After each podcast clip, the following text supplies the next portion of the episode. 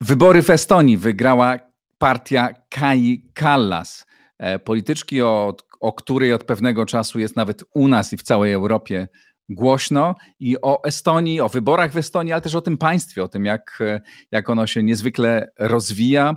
E, porozmawiam w układzie otwartym. Serdecznie pozdrawiam wszystkich tych, dzięki którym mogę ten robić, e, mogę ten program robić. Dziękuję wszystkim patronom. Kto z Państwa chciałby wesprzeć Układ Otwarty, zapraszam na mój profil w serwisie patronite.pl. Dziękuję też wszystkim mecenasom. Jeśli macie Państwo firmę albo zarządzacie firmą, chcielibyście, aby była mecenasem Układu Otwartego, zapraszam do kontaktu e, i łączę się z moim gościem w Warszawie. Oto mecenasi Układu Otwartego. Firma DevTalents, budująca zespoły programistyczne dla klientów z branży finansowej i cyberbezpieczeństwa. OnGeo.pl Geoportal dostarczający raport o terenie z diagnozą dowolnej działki dla właścicieli, sprzedających lub kupujących. Inteo pozyskuje środki z funduszy europejskich na projekty innowacyjne i badawczo-rozwojowe.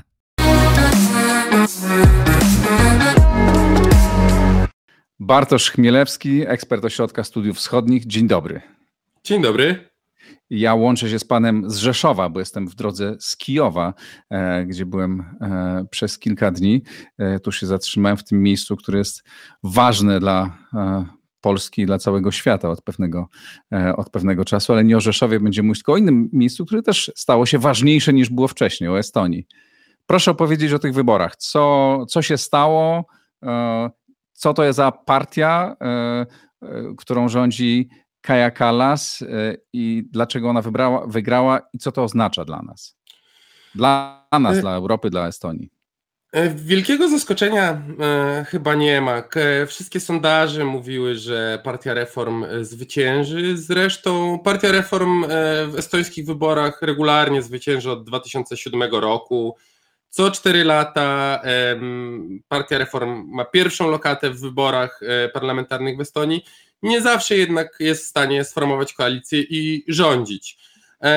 Tegoroczne wybory odbyły się właściwie w tle wojny na Ukrainie, ponieważ kampania e, wyborcza była zdominowana przez wojnę na Ukrainie, przez sytuację bezpieczeństwa, przez stosunki międzynarodowe i czasem e, obserwując kampanię, e, tak mówiąc trochę żartem, miałem wrażenie, że nie odbywa ona się w Estonii, tylko odbywa się ona w, na Ukrainie, e, ponieważ te tematy były e, dominujące. Mm, takim drugim tematem, co jest dość ważne, były tematy ekonomiczne i społeczne, natomiast one były w porównaniu z kwestią wojny zmarginalizowane. E, a co jest ciekawe, Estonia w tym momencie ma jedną z największych inflacji w Unii Europejskiej. Dopiero teraz w styczniu spadła z, z e, niechlubnego miejsca kraju z najwyższą inflacją w Unii Europejskiej na drugie miejsce i przybiła ją Łotwa. Ceny energii rosną w Estonii znacznie, jest to poważna bolączka większości obywateli tego kraju, większości mieszkańców tego kraju.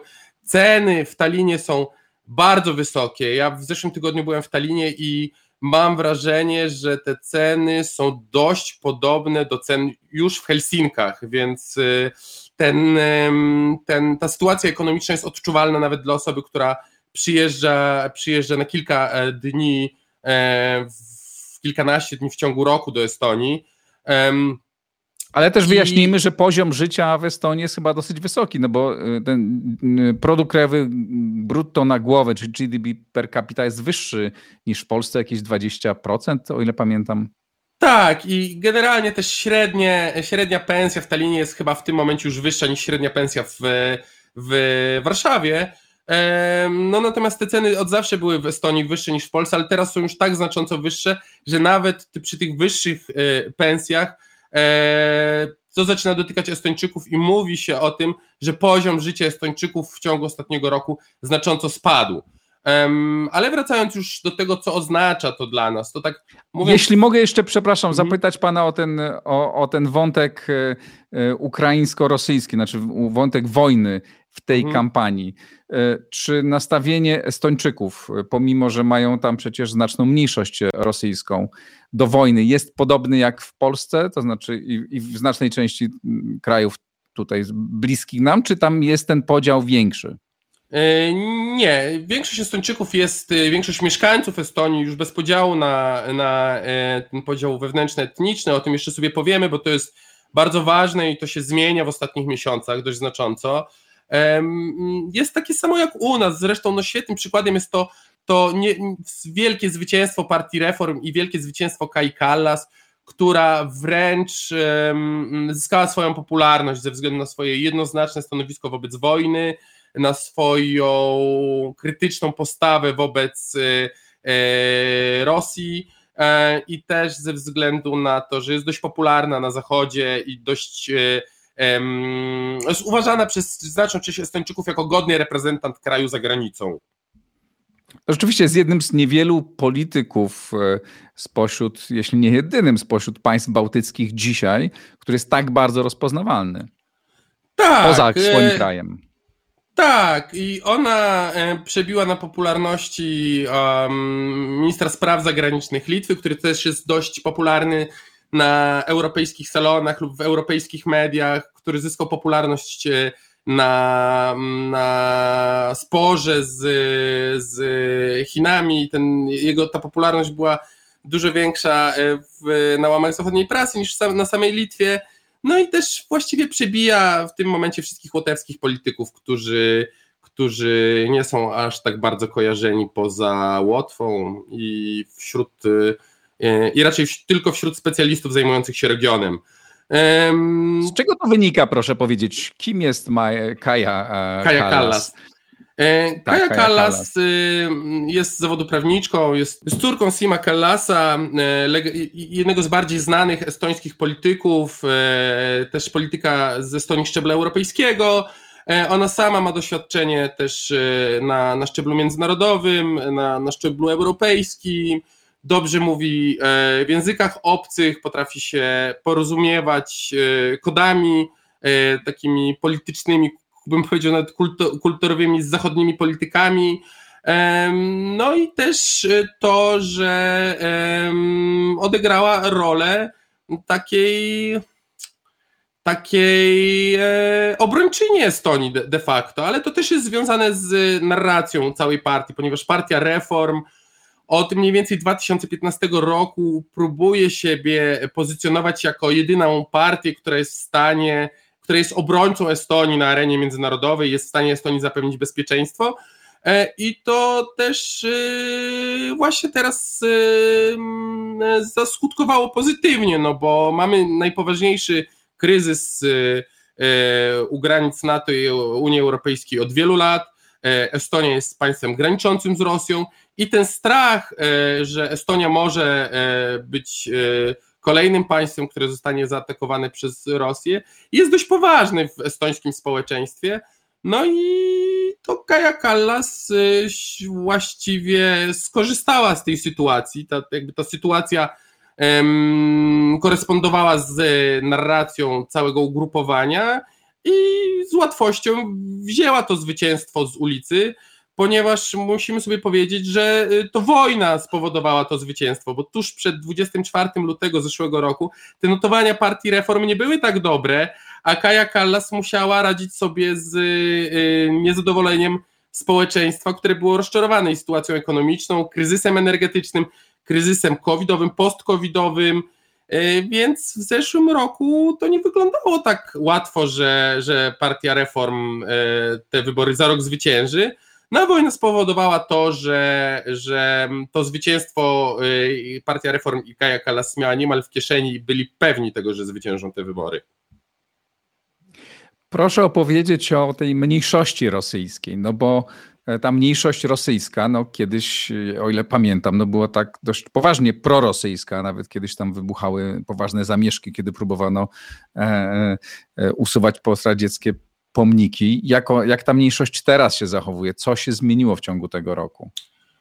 No to takich obrazków jak te 15 lat, 16 lat temu w 2007 roku, kiedy, kiedy władze e, usuwały e, te, te, tak zwanego brązowego żołnierza z centrum Talina i przynosiły go na przedmieścia, na cmentarz, a potem wybuchły kilkudniowe zamieszki w Talinie, to już dzisiaj taki, takich obrazków dzisiaj nie, nie zobaczymy. E, zaszły z, z dość duże To były zamieszki wywołane przez, przepraszam, że wejdę w słowo, tylko wyjaśnię e, e, naszym mhm. widzom i słuchaczom, bo nie wszyscy pamiętają. To były zamieszki wywołane przez właśnie ludność rosyjskojęzyczną. Tak, tak, przez niezadowolonych mieszkańców um, Talina, którzy, którzy byli oburzeni ze względu na tego, że ich pomnik, ich pamięć została naruszona i przeniesiona z centrum miasta właśnie na, na cmentarz e, oddalony od, od e, e, centrum Talina. Dzisiaj takich obrazków, albo te obrazy, jak włączymy sobie na przykład YouTube'a i spróbujemy zobaczyć nagrania z tych przed 15 lat, to są makabryczne sceny zamieszek na ulicy, walk z policją, grabionych sklepów w centrum Talina. No, dzisiaj wydaje się to niemożliwe, ale też ta, ta, ta społeczność znacząco się zmieniła i ten rok też e, znacząco na nią wpłynął. E, musimy sobie tutaj mm, mm, powiedzieć szerzej o dwóch rzeczach, o dwóch takich spornych sprawach, które dzieliły estońską politykę od niemal od wielu lat. Po pierwsze, to była, to była kwestia szkolnictwa i reformy szkolnictwa i e, zmniejszenia, a wręcz likwidacji szkolnictwa i edukacji w języku rosyjskim i ujednolicenia jej w języku estońskim, a druga kwestia to była kwestia właśnie pomników rosyjskich, pomników sowieckich, które pozostawały nadal w wielu miejscach publicznych w, Estonii i ten spór kapitalizowały dwie partie przez wiele lat. E, partia, właśnie partia Reform, która była za ujednoliceniem edu, edukacji, za e, desowietyzacją i partia Centrum, która pozycjonowała siebie jako obrońcę mniejszości rosyjskojęzycznej jako partię, która właśnie nie chciała tej reformy lub nie chciała reform tak, tak szybko przeprowadzonych, ale także nie zgadzała się z, z usunięciem tych pomników. No i pozycja partii reform zmieniła się znacząco w tym roku. Ona już się też zmieniła kilka lat temu, ale partia reform, y, partia centrum, mam na myśli partię centrum, na którą głosowali rosyjskojęzyczni Estończycy, partia centrum po 23, 24 lutego jednoznacznie stanęła za Ukrainą, jednoznacznie, e, e, jednoznacznie e, potępiła Rosję. I jednocześnie te dwie mm, reformy, które dzieliły społeczeństwo, przeprowadzono w ubiegłym roku. I partia Centrum ani nie protestowała przeciwko tym reformom, ani nie zapowiedziała w obecnych wyborach, że te reformy będzie cofała, co spowodowało znaczny odpływ elektoratu rosyjskojęzycznego, i partia Centrum z partii, która wy, wy, była jedną z dwóch głównych partii w Estonii, stała się partią, która jest na trzecim miejscu, tuż po e, konserwatystach, nacjonalistach. Straciła w porównaniu z poprzednią elekcją około 36 tysięcy głosów. I to oznacza, że starsza część pokolenia e, rosyjskojęzycznych Estończyków jest rozczarowana e, partią e, centrum. Oni w, w, na północnym wschodzie, w regionie Narwy, w tak zwanym w, w regionie wschodnia Wironia i da Wiruma po estońsku, głosowali na kandydatów niezależnych lub na marginalnych kandydatów prorosyjskich, którzy nie dostali się do parlamentu, natomiast te głosy się tej grupy e, ro, rozeszły. Mm, na, albo ci ludzie nie poszli do wyborów, albo właśnie głosowali na marginałów i radykałów. Natomiast młodsza część e, pokolenia tych rosyjskojęzycznych Estończyków de facto już jest zintegrowana, ona głosuje na całe spektrum partii politycznych, ona jest też we wszystkich partiach politycznych, płynnie porozumiewa się w dwóch językach. Mamy wielu celebrytów pochodzących e, z tej, tego młodszego pokolenia e, rosyjskojęzycznych Estończyków. I takie obrazy, jak te 15 lat temu są, już raczej ich nie zobaczymy, ponieważ, ponieważ emeryci się nie buntują, a dla młodych ta pamięć sowiecka nie ma już żadnego znaczenia. E, to są często ludzie, którzy w Rosji nawet nie byli i jedynym ich takim związkiem z, z Rosją jest to, że na co dzień e, z rodzicami czy z kolegami na podwórku e, rozmawiają w języku rosyjskim, ale też w języku estońskim i oba języki są, ci ludzie są dwujęzyczni wręcz. Więc no tak, ale proszę ten, powiedzieć. Ten faktor, jeszcze jedna rzecz, ten faktor, ten, ten czynnik etniczny przestał mieć znaczenie w polityce już w tym momencie. I te wybory mhm. pokazały, mhm. że ten czynnik etniczny nie ma żadnego znaczenia, ponieważ żadna z partii już go nie chce podnosić, żadna z partii nie chce z niego korzystać, ale też ten elektorat, nie da się za pomocą tego czynnika zmobilizować tak znacząco elektoratu. Czy to jest kwestia, czy to się zmieniło od momentu wybuchu wojny? Znaczy, czy w tej, czy w tej, zwłaszcza w Narwie, tak, to jest miasto położone tuż przy granicy z Rosją, całkiem spore, jak na Estonię, e, gdzie zdecydowana większość mieszkańców jest e, rosyjskojęzyczna i rozumiem, że no też pewnie byli, nie wiem, biznesowo, turystycznie jakoś tam związani z Rosją i, i, i pewnie sympatie prorosyjskie były dużo silniejsze. Na ile to się zmieniło? Czy to jest taka zmiana jak, nie wiem, na wschodniej Ukrainie, prawda, gdzie E, która była tradycyjnie kiedyś prorosyjska, a Władimir Putin skutecznie ją zniechęcił do, do, do swojego kraju. Czy tam to był podobny proces, czy, czy to jakoś inaczej wygląda? Porównanie jest dość dobre, ponieważ wschód e, Ukrainy, czyli Zagłębie Donieckie było zagłębiem węglowym, Ida Wiruma jest też zagłębiem e, nie węglowym, ale łupkowym i też jest rejonem silnie górniczym, więc te porównanie jest dość dobre i też jest, e, obydwa te regiony były e, silnie rosyjskojęzyczne, natomiast tutaj te procesy są bardziej skomplikowane w Estonii. Znaczy, część y, mieszkańców tego regionu jest nastawiona prozachodnio, pro, e, pro państwowo, a jeżeli jest skonfliktowana z państwem, jest sfrustrowana politykami w Talinie, to raczej nie jest pro, prorosyjska. Jest, jest starsze pokolenie, które, e, które jest prorosyjskie i uważa, tak jak oczywiście na Ukrainie też się tacy ludzie zdarzają, którzy nadal uważają, że to nie Rosja bombarduje miasta na Ukrainie, tylko Ukraina sama siebie bombarduje. I tacy ludzie też są. E, natomiast ja bym powiedział, że tych ludzi jest coraz mniej, i oni będą mm, po prostu ze względów demograficznych wymierać. E, więc tutaj,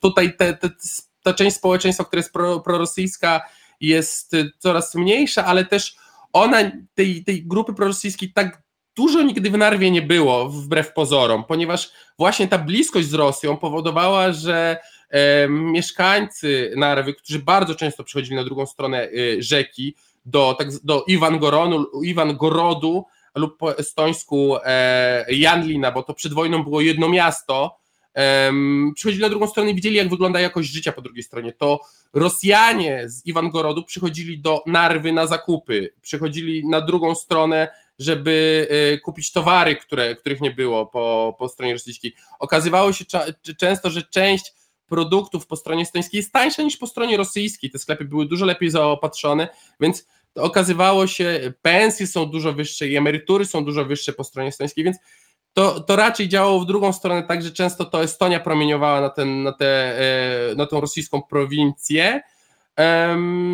I tutaj ciężko, ciężko szukać analogii takich, że Narwa jest, e, Narwa jest takim miejscem, gdzie wszyscy marzą tylko o tym, żeby Putin przyszedł e, i ich w cudzysłowie wyzwolił, bo nikt na to tak naprawdę nie czeka, bo nawet jeżeli ludzie, tak jak powiedziałem, jeżeli ludzie są sfrustrowani rządami w Talinie i swoją sytuacją społeczno-ekonomiczną, to wiedzą, że po drugiej stronie granicy jest po prostu gorzej. A y, jak dzisiaj, zwłaszcza po tym roku wojny, po tych bardzo dużych zmianach e, geopolitycznych, które trwają, w których trakcie jesteśmy. Jakie znaczenie dzisiaj dla Estonii ma Europa Środkowa, w tym Polska, e, a na ile to jest kraj jednak ciążący przede wszystkim e, ku e, swoim nordyckim partnerom. Proszę opowiedzieć, jak to, jak to wygląda. To jest dość skomplikowane. Mm, po pierwsze, Estonia wizerunkowo prowadzi swoją politykę, dyplomację publiczną, w której jasno określa siebie jako państwo nordyckie.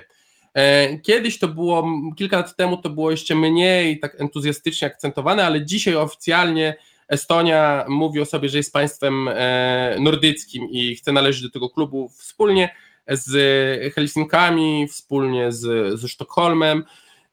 Oczywiście Estonię łączą bardzo silne związki językowo-kulturowe z Finlandią, historyczne ze Szwecją, ponieważ Estonia przez niemal 100 lat była częścią Imperium Szwedzkiego e, i ten okres jest bardzo dobrze pamiętany w Estonii jako jeden z e, bardziej pozytywnych czasów. Mówi się o dobrych szwedzkich czasach. Natomiast e, jeżeli już spojrzymy bardziej na przykład na politykę bezpieczeństwa Estonii, to ona jest dużo bardziej podobna do polityki bezpieczeństwa państw środkowoeuropejskich. E, e, tutaj Estonia, podobnie jak dwa pozostałe państwa bałtyckie, dba o to, by, e, by na jej terytorium stacjonowały wojska NATO, E, wojska państw zachodnich. Szczególnie zależy Estonii na tym, żeby to były wojska francuskie albo brytyjskie. Zresztą z tymi utrzymuje e, bardzo bliskie kontakty e, wojskowo-dyplomatyczne. Dużo bardziej niż miały być to siły zbrojne Szwecji czy Finlandii. To, to, to na tym Estończykom nie zależy. Jeżeli też spojrzymy na takie. A przepraszam, że wejdę w słowo. Z czego, z czego to wynika? No, zwłaszcza, że Finlandia staje się członkiem NATO. Tak, no z perspektywy Estończyków e, e, Finlandia jest, ma dość silną armię, ale ona musi bronić swojej granicy, e, a nie bronić estońskiej granicy, więc Estończycy chcieliby, żeby to zachodni partnerzy bronili Estonii.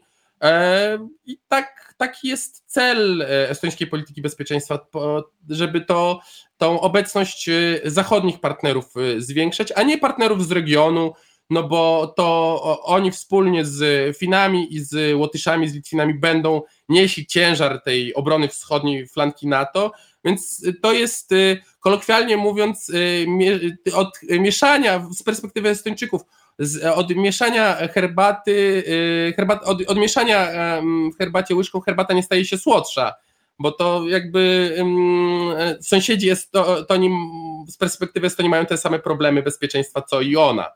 E, a jeżeli spojrzymy na takie problemy społeczne, na taką sytuację e, w życiu codziennym, ona jest czasem moim zdaniem dużo bardziej podobna do tego, co się dzieje w, e, w, w Rydze, w Wilnie, czy nawet w Warszawie, niż w Helsinkach czy w Sztokholmie.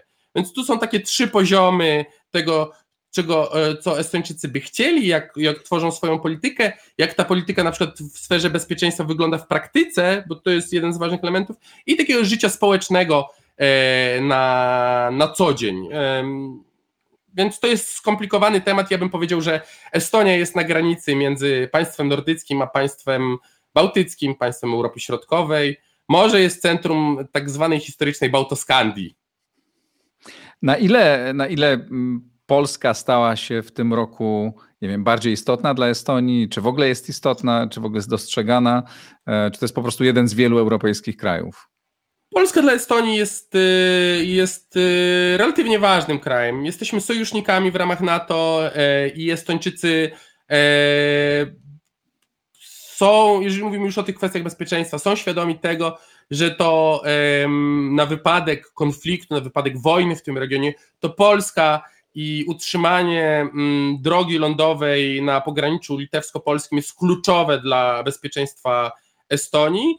I takim świetnym przykładem jest zaangażowanie estońskich sił zbrojnych estońskiego, e, Estończyków w, mm, w kryzys na granicy e, polsko-białoruskiej. I mówiąc mam zaangażowanie, mam na myśli wsparcie e, polskich służb, które na granicy, które działały na granicy polsko-białoruskiej w trakcie tego, tego piku kryzysu migracyjnego, który, który mieliśmy tutaj na Podlasiu. E, I to jest przykład tego, że, że Estonia traktuje e, Polskę jako ważnego sojusznika, nie tak ważnego jak e, Francja czy jak Wielka Brytania, bo Wielka Brytania jest państwem ramowym w ramach wysuniętej obecności natowskiej w, w Estonii, a Francja jest takim ważnym partnerem, z którym, e, z którym Estonia współpracowała. E, Estończycy wysyłali swoje wojsko na, na francuską misję w Mali. Jakbym miał, jakbym miał tworzyć taką gradację, ja bym powiedział, że Polska jest w top 4, w top 5 sojuszników Estonii. Pierwsza jest, mhm. pierwsza jest Wielka Brytania, Stany Zjednoczone, potem Francja i potem Polska.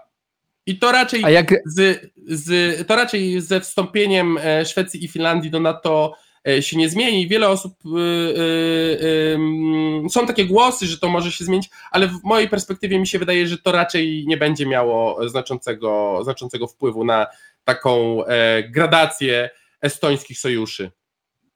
A jeśli chodzi o politykę e, w ramach Unii Europejskiej i mhm. kłopoty Warszawy z Brukselą, jak w tej się zachowuje e, Estonia? Mm, Estonia raczej nie, nie, nie chce się mieszać w, w ten konflikt z, z, między Warszawą a Brukselą. E, partia Reform, e, która rządzi Estonią, należy do europejskiego mainstreamu. To jest liberalne ugrupowanie i liberalne społecznie, i liberalne ekonomicznie. E, I zresztą większość estońskich partii jest pragmatycznie w tym brukselskim, europejskim mainstreamie. Z drugiej strony, estońskie władze też nie krytykują Polski i nie przyjmują narracji, która jest charakterystyczna dla części państw Europy i też e, europejskiego establishmentu w Brukseli, więc ta pozycja jest dość neutralna. Estonia raczej nie chce wchodzić w konflikt e, między Warszawą a Brukselą. Podsumowując, rozumiem, że wybór e, Kai Kallas i, i partii Reform dla Polski jest neutralny bądź korzystny, no bo nie zmieni się polityka tego kraju w sprawie dla nas najważniejszej, czyli bezpieczeństwa, ale również w sprawach europejskich. E, też nie, nie, może, możemy się tu nie spodziewać jakichś kłopotów. Y, tak, ale też y, jest pozytywna w tym sensie, że y, stosunki polityków e, polskich i estońskich, bez względu często na ideologiczne podziały, są e, dość bliskie.